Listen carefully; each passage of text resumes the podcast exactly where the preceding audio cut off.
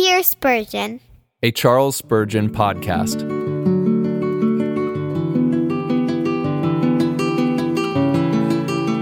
Expiation. Sermon number 561. Delivered in the year 1864 by Charles Spurgeon at the Metropolitan Tabernacle, Newington.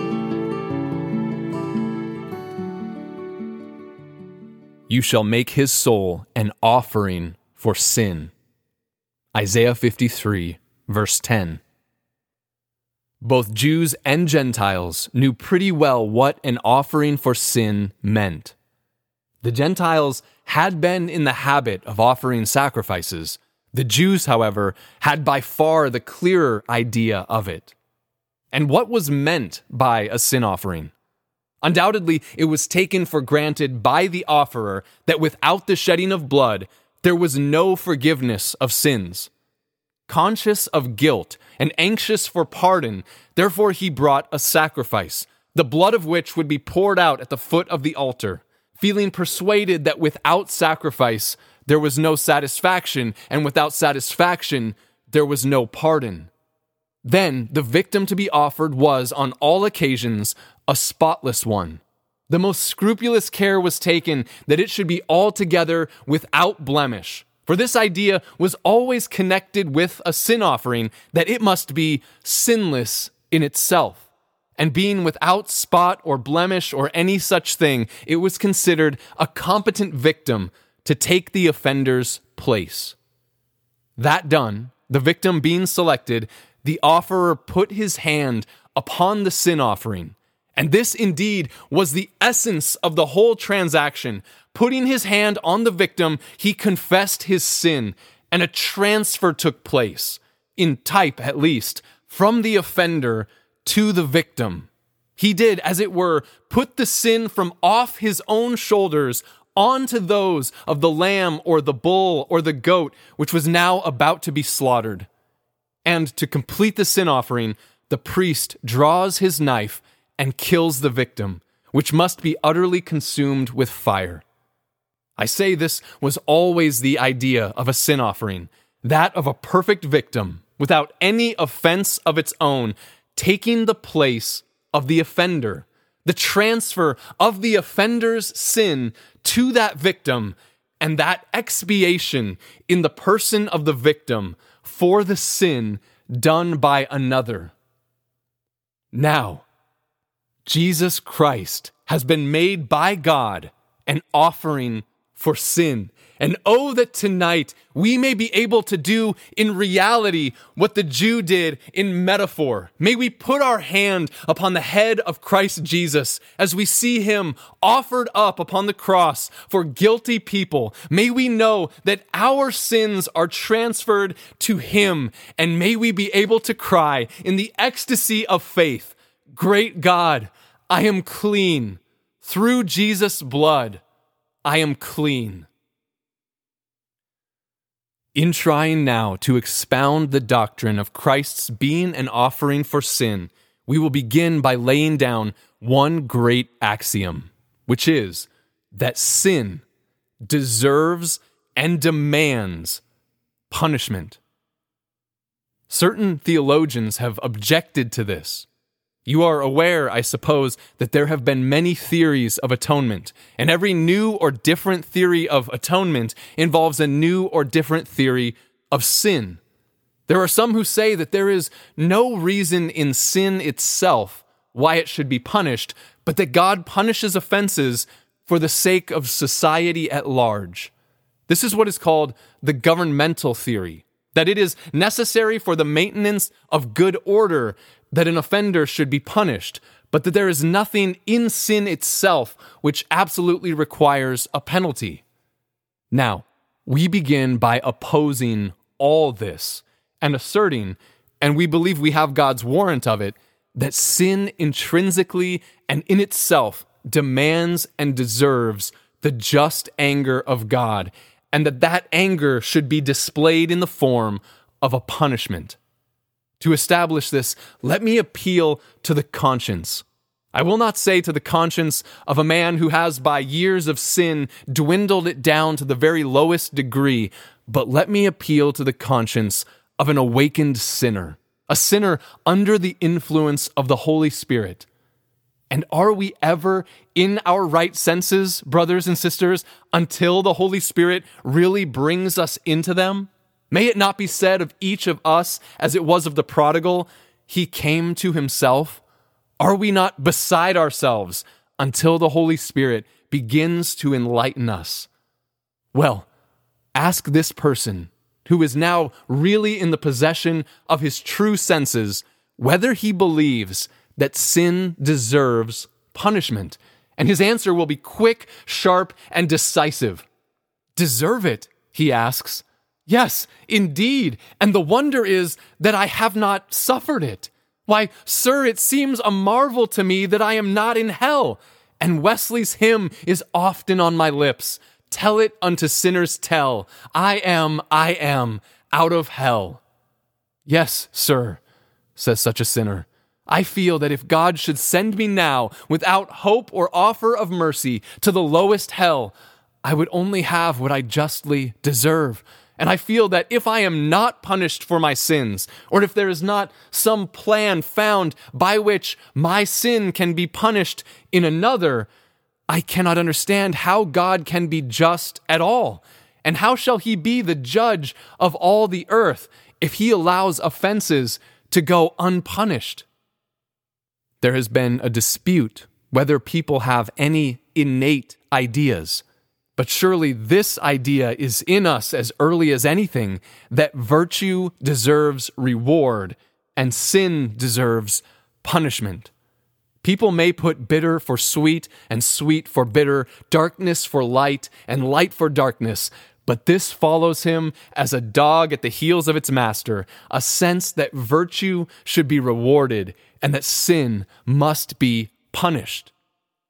You may stifle this voice, if you will, but sometimes you will hear it, and terribly and decisively it will speak in your ears and say to you, Yes, God must punish you. The judge of all the earth cannot allow you to go scot free. Add to this another matter, namely, that God has absolutely declared his displeasure against sin itself. There is a passage in Jeremiah, the 44th chapter and the fourth verse, where he calls it this abomination that I hate. And then in Deuteronomy, the 25th chapter, at the 16th verse, he speaks of it as the thing that is an abomination to him. It must be the character of God that he has a desire to do toward his creatures that which is equitable. Shall not the judge of all the earth do what is just, if there is anything in them which deserves reward, rest assured he will not rob them of it. And on the other hand, he will do the right thing with those who have offended.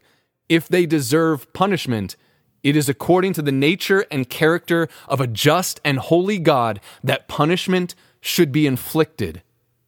And we think there is nothing more clear in Scripture than the truth that sin is in itself so detestable to God that he must and will put forth all the vigor of his tremendous strength to crush it and to make the offender feel that it is an evil and a bitter thing to offend against the Most High. Beware you who forget God in this matter, lest he tear you in pieces and there be none to deliver you. Sin must be punished. The other idea, that sin is only to be punished for the sake of the community, involves injustice. If I am to be damned for the sake of other people, I object to it. No, sir, if I am to be punished, justice says it shall be for my own sins. But if I am to be eternally a castaway from God's presence merely as a sort of trick of government to maintain the dignity of his law, I cannot understand the justice of this. Really, when people run away from the simplicities of the gospel in order to make Jehovah more kind, it is strange how unjust and unkind they make him. Sinner, God will never destroy you merely to maintain his government or for the good of others. If you are destroyed, it will be because you would not come to him that you might have life, because you rebelled against him, because your sin compels the attribute of divine justice to kindle into vengeance and to drive you from his presence forever. Sin must be punished. The reverse of this doctrine, that sin demands punishment, may be used to prove it. For it is highly immoral, dangerous, and open to the floodgates of licentiousness to teach that sin can go unpunished. It is contrary to fact. Look, oh, if your eyes could see tonight the terrible justice of God which is being executed now. If these ears could but hear, if you could be appalled for a moment by the groans and shrieks of tormented spirits, you would soon perceive that God is punishing sin.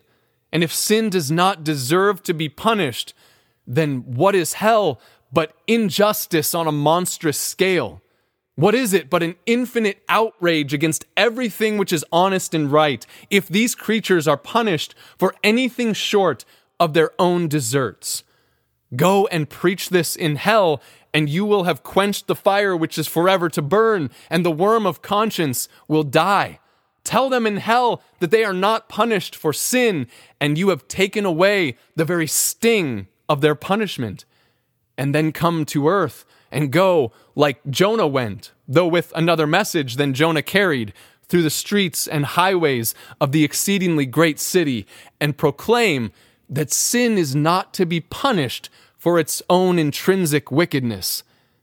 But if you expect your prophecy to be believed, enlarge the number of your jails. For if any doctrine can breed criminals, this will. Say that sin is not to be punished, and you have unhinged government. You have plucked up the very gate of our common blessing. You have been another Samson to another Gaza, and we shall soon have to rue the day. But, sirs, I need not stop to prove it. It is written clearly upon the conscience of each person and upon the conscience of every one of us that sin must be punished. Here are you and I tonight brought into this dilemma. We have sinned we all, like sheep, have gone astray, and we must be punished for it. It is absolutely impossible that sin can be forgiven without a sacrifice. The justice of God must stand. It cannot, by any possibility, be allowed to be disputed. Let this, then, be fully established in our minds. And you do not need to be told, as for the first time, that God, in his infinite mercy, has devised a way by which justice can be satisfied and yet mercy can be triumphant. Jesus Christ, the only begotten of the Father, took upon himself the form of man and offered unto divine justice that which was accepted as an equivalent for the punishment due to all his people. Now, the second matter that I wish to bring under your notice is this that the provision and acceptance of a substitute for sinners is an act of grace. It is no act of grace for a person to accept a monetary debt on my behalf from another person. If I owe a man 20 pounds it does not matter to him whatsoever who pays the 20 pounds as long as it is duly paid.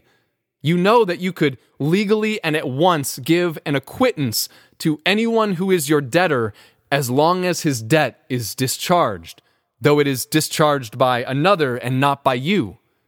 This is the case in monetary matters, but it is not so in penal matters. If a man is condemned to be imprisoned, there is no law, there is no justice which can compel the lawgiver to accept a substitute for him.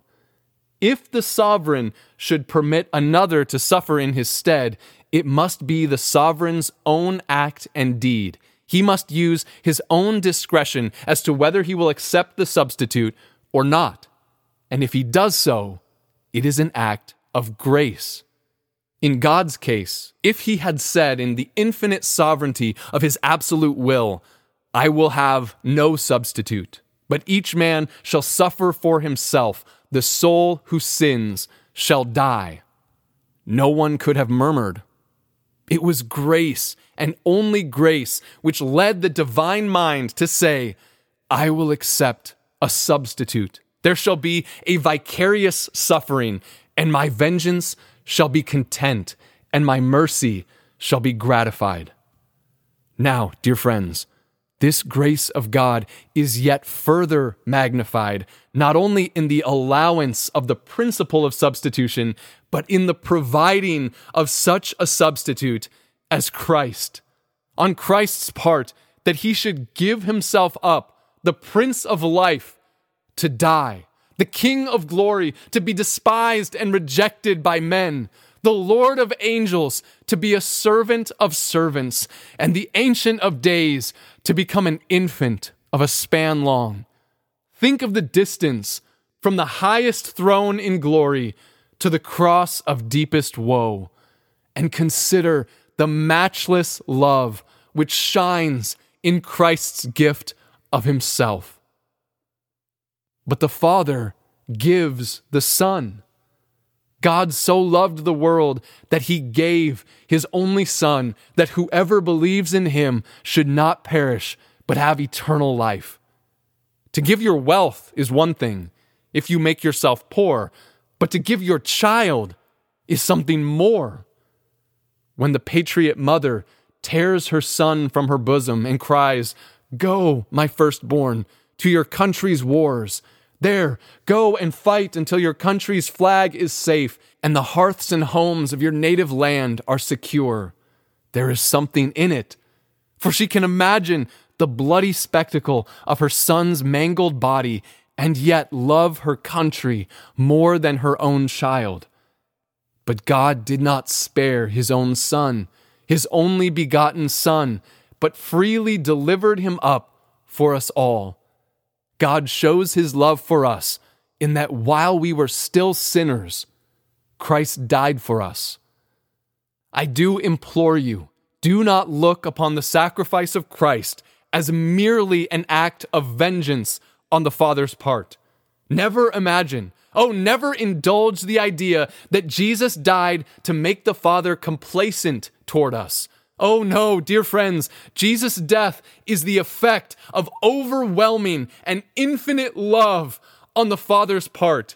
And every blow which wounds, every infliction which occasions sorrow, and every pang which rends his heart speaks of the Father's love as much as the joy, the everlasting triumph which now surrounds his head. Everything that we receive comes to us entirely as a gratuitous outflow of God's great heart of love. Look upon the whole transaction of a substitute and of Christ becoming the second Adam as being a matter of pure, rich, free, sovereign grace, and never indulge the atrocious thought that there was justice and only justice here but magnify the love and compassion of God in that He devised and accomplished the great plan of salvation by an atoning sacrifice.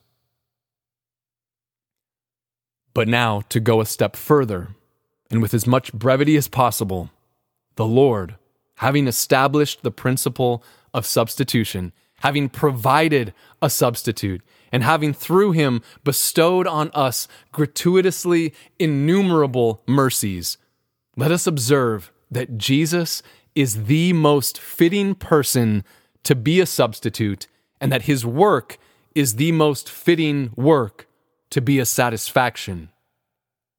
Let every sinner here who desires to have something stable to fix his faith upon Listen to these simple truths, which I am trying to put as plainly as possible. You do understand me, I trust, that God must punish sin, that He must punish you for sin. unless someone else will suffer in your stead and that Jesus Christ is the person who did suffer in the room and place of all those who have ever believed in him, who do believe in him, or ever shall believe in him, making for those who believe in him a complete atonement by his substitution in their place. Now, we say that Christ was the best person to be a substitute.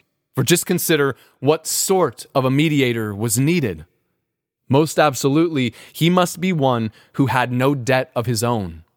If Christ had been at all under the law naturally, if it had been his duty to do what it is our duty to do, it is plain he could only have lived for himself. And if he had any sin of his own, he could have only died for himself, seeing his obligations to do and to suffer would have been his just due to the righteousness and the vengeance of God. But on Christ's part, there was no natural necessity for obedience, much less for obedience unto death. Who shall venture to say that the divine Lord, amidst the glories of heaven, owed to his Father anything? Who shall say it was due to the divine Father that Christ should be nailed to the accursed tree to suffer, bleed, and die, and then be cast into the grave? No one can dare to say such a thing. He is himself perfectly free, and therefore he can undertake for others. One man who is drawn for the militia cannot be a substitute for another person so drawn because he owes for himself his own personal service. I must, if I would escape and would procure a substitute, find a man who is not drawn and who is therefore exempt. Such is Jesus Christ. He is perfectly exempt from service and therefore can volunteer to undertake it for our sake. He is the right person. There was needed also someone with the same nature as us. Such is Jesus Christ. For this purpose, he became a man, of the substance of his mother, very man, such a man as any of us Touch him and see if he is not flesh and bones. Look at him and mark if he is not man in soul as well as in body. He hungers, he thirsts, he fears, he weeps, he rejoices, he loves, he dies. Made like us in every respect, being a man and standing exactly in a man's place, becoming a real Adam, as true an Adam as was the first Adam standing fully in the first Adam's place, he is a suitable person to become a substitute for us. But please observe. See if you cannot throw your grappling hooks upon this. The dignity of his sacred person made him the most proper person for a substitute. A mere man could at most only be a substitute for one other man. Crush him as you will, and make him feel in his life every pang which flesh is heir to, but he can only suffer what one man would have suffered. He could not, I will venture to say, even then have suffered an equivalent for that eternal misery which the ungodly deserve. And if he were a mere man, he must suffer precisely the same. A difference may be made in the penalty when there is a difference in the person. But if the person is the same, the penalty must be precisely and exactly the same in degree and in quality. But the dignity of the Son of God, the dignity of his nature, changes the whole matter. A God bowing his head and suffering and dying in his humanity puts such an astounding efficacy into every groan and every pang that his pangs do not need to be eternal. Remember that in monetary matters, you must give a quid pro quo, but that in matters of penal justice, no such thing is demanded.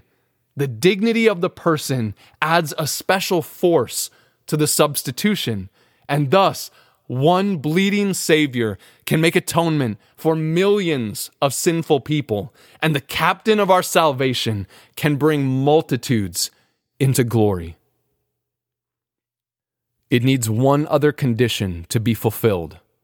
The person so free from personal service and so truly in our nature and yet so exalted in person should also be accepted and ordained by God. Our text gives this a full solution in that it says, He shall make his soul an offering for sin. Christ did not make himself a sin offering without a warrant from the Most High. God made him so. The Lord has laid on him the iniquity of us all. It was the sovereign degree of heaven which accounted Christ as the great substitute for his people. No man takes this office upon himself. Even the Son of God does not stoop to this burden uncalled. He was chosen as the covenant head in election. He was ordained in the divine decree to stand for his people. God the Father cannot refuse the sacrifice which he himself appointed. My son, said good old Abraham, God will provide for himself the lamb for a burnt offering. And he has done so in the Savior. And what God provides, God must and will accept. I wish tonight that I had power to deal with this doctrine as I want. Poor trembling sinner, look up for a moment. Do you see him there? Him whom God has set forth? Do you see him in flesh and blood fastened to that tree? See how the cruel iron drags through his tender hands. Mark how the rough nails are making the blood flow profusely from his feet. See how fever parches his tongue and dries his whole body like a potsherd. Hear the cry of his spirit, which is suffering more than his body suffers. My God, my God, why have you forsaken me? This is none other than God's only begotten Son. This is He who made the worlds. This is the express image of the Father's person, the brightness of Jehovah's glory. What do you think? Is there not enough there to satisfy God? Truly, it has satisfied God. Is there not enough there to satisfy you? Can you not rest your conscience on that? If God's appointed Christ could suffer in your stead, is it not enough? What more can justice ask? Will you now trust Christ with your soul? Come now. Will you now fall flat at the foot of the cross and rest your soul's eternal destiny in the pierced hands of Jesus of Nazareth? If you will, then God has made him to be a sin offering for you. But if you will not, beware lest he whom you would not have to be your Savior should become your judge and say, Depart, you cursed one, into everlasting fire in hell. We come now to our fourth remark that Christ's work and the effects of that work are now complete. Christ becomes a substitute for us. We have seen how suitable and proper a person he was to be such. We hinted that from the dignity of his person, the pains he suffered were a good and sufficient equivalent for our own suffering on account of sin. But now the joyous truth comes up that Christ's work is finished.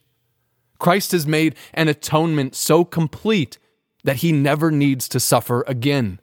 No more drops of blood, no more pangs of heart, no more bitterness and darkness with exceeding heaviness, even unto death, are needed. Tis done. The great transaction's done. The death knell of the penalty rings in the dying words of the Savior It is finished. Do you ask for a proof of this? Remember, that Jesus Christ rose again from the dead. If he had not completed his work of penalty suffering, he would have been left in the tomb till now. Our preaching would have been in vain, and your faith would have been in vain, and you would still be in your sins. But Jesus rose because the account had been discharged, and God's great court of King's Bench sent down the order to let the captive go free. More than that, Christ has ascended up on high. Do you think he would have returned there with the stain of unexpiated sin upon his garments? Do you suppose he would have ascended to the rest and to the reward of an accomplished work? What? Sit at his Father's right hand to be crowned for doing nothing and rest until his adversaries are made his footstool when he has not performed his Father's will? Absurd! Impossible! His ascension amidst the acclamations of angels to the enjoyment of his Father's continued smile is the sure proof that the work is complete. Complete it is, dear brothers and sisters, not only in itself, but as I said, in its effects. That is to say, that there is now complete pardon for every soul who believes in Christ. You do not need to do anything to make the atonement of Christ sufficient to pardon you. It is not as if Christ had put partial pardon onto the scale and it was quivering in the balance, but your sins, with all their gravity, utterly ceased their pressure through the tremendous weight of his atonement. He has outweighed the penalty and given double for all your sins. Pardon, full and free is now presented in the name of Jesus, proclaimed to every creature under heaven for sins past, for sins present, and for sins to come, for blasphemies and murders, for drunkenness and prostitution, for all manner of sin under heaven. Jesus Christ has ascended up on high that he may give repentance and forgiveness of sin. You have no need of shillings to pay the priests, nor is baptismal water needed to effect the pardon. There is no willing, doing, being, or suffering of yours required to complete the task. The blood has filled the fountain full. You only have to wash and be clean, and your sins shall be gone forever. Justification also is finished. You know the difference. Pardon takes away our filth, but then it leaves us naked. Justification puts a royal robe upon us. Now, no rags of yours are needed. Not a stitch of yours is needed to perfect what Christ has done. He whom God the Father has accepted as a sin offering has perfected for all time those who are being sanctified. You are complete in Christ no tears of yours, no penance, no personal mortifications. No, no good works of yours are needed to make yourself complete and perfect. Take it as it is. Oh, my friends, may you have grace to take it as it is freely presented to you in the gospel. Whoever believes in him is not condemned. There is therefore now no condemnation for those who are in Christ Jesus. Trust Christ. Implicitly, trust Christ, and all that he did shall cover you, while all that he suffered shall cleanse you. Remember also that acceptance is finished. There are the Father's arms, and here are you, a vile sinner, tonight. I do not know you, but it may be that you have gone to the lowest vice perhaps to drunkenness or robbery. Who knows what manner of person may step into this place? But the great arms of the eternal Father are ready to save you as you are, because the great work of Christ has effected all that is needed before God for the acceptance of the vilest sinner. How is it that the Father can embrace the prodigal? Why, he is fresh from the pig pen Look at him. Look at his rags, how foul they are. We would not touch them with a pair of tongs. Take them to the fire and burn the filth. Take him to the bath and wash him. That lip is not fit to kiss. Those filthy lips cannot be permitted to touch that holy cheek of the glorious Father. Ah, but it is so.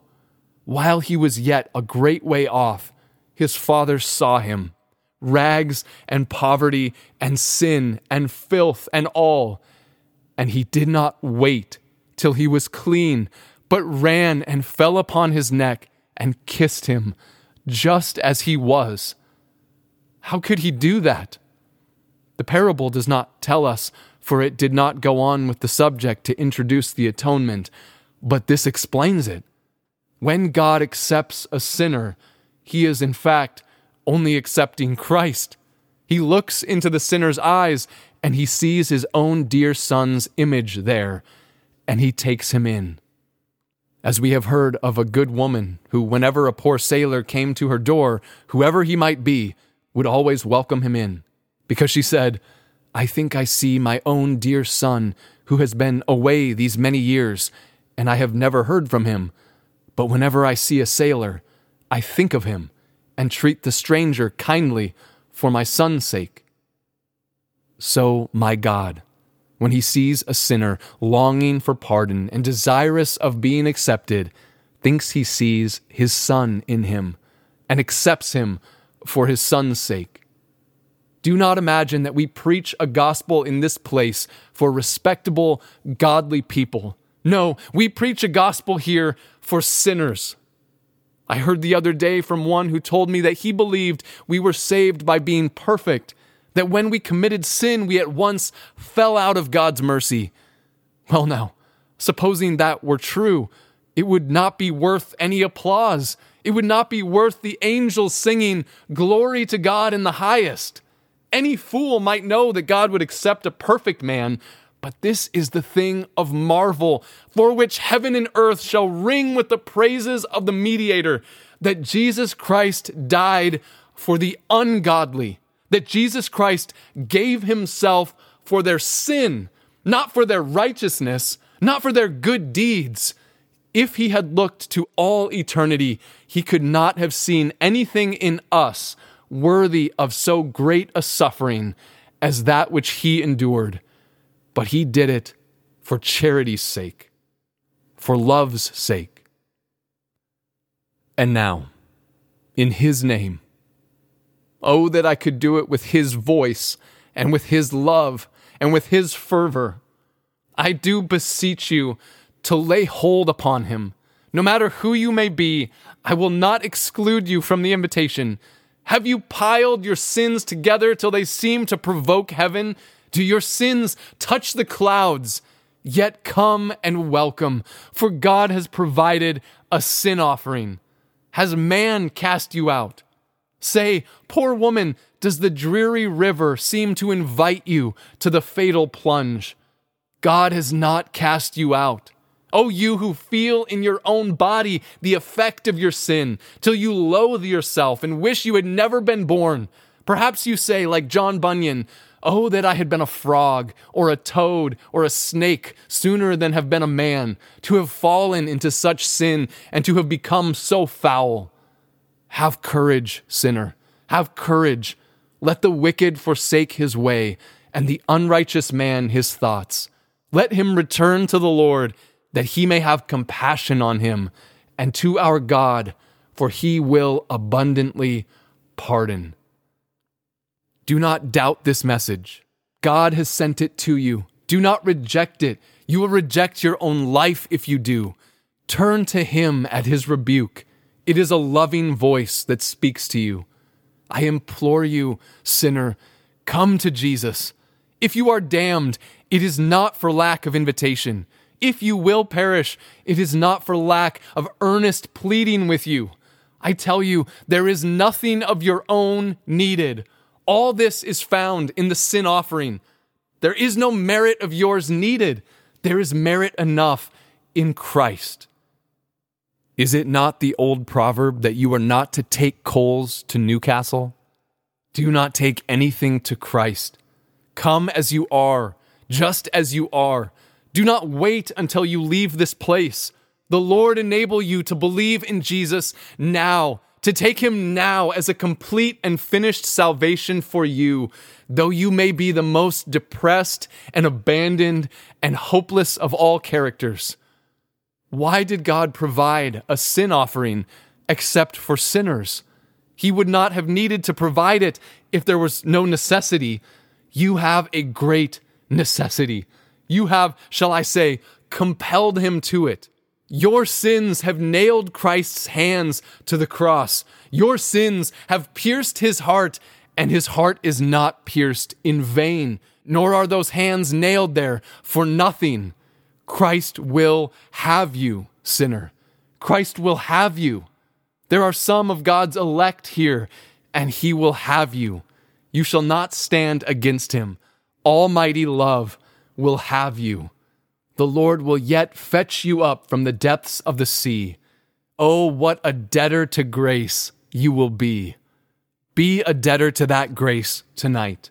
Over head and ears in debt, plunge yourself by a simple act of trusting in Jesus, and you will be saved. And pray, you who know how to pray, that this message may be made effective in the hand of God. And you who have never prayed before, God help you to pray now. May he now be found by them who did not seek for him, and he shall have the glory, world without end. Amen. Thank you for listening to this sermon originally preached by Charles Spurgeon. Some of the older language has been updated. Feel free to duplicate and distribute this material, but please do not charge anyone for it or in any way alter the content without permission. You can support this ministry by subscribing, liking, following, sharing, and leaving us positive reviews. Most importantly, please join with us in praying that God would use these sermons to both save those who are lost and impassion his people for his glory.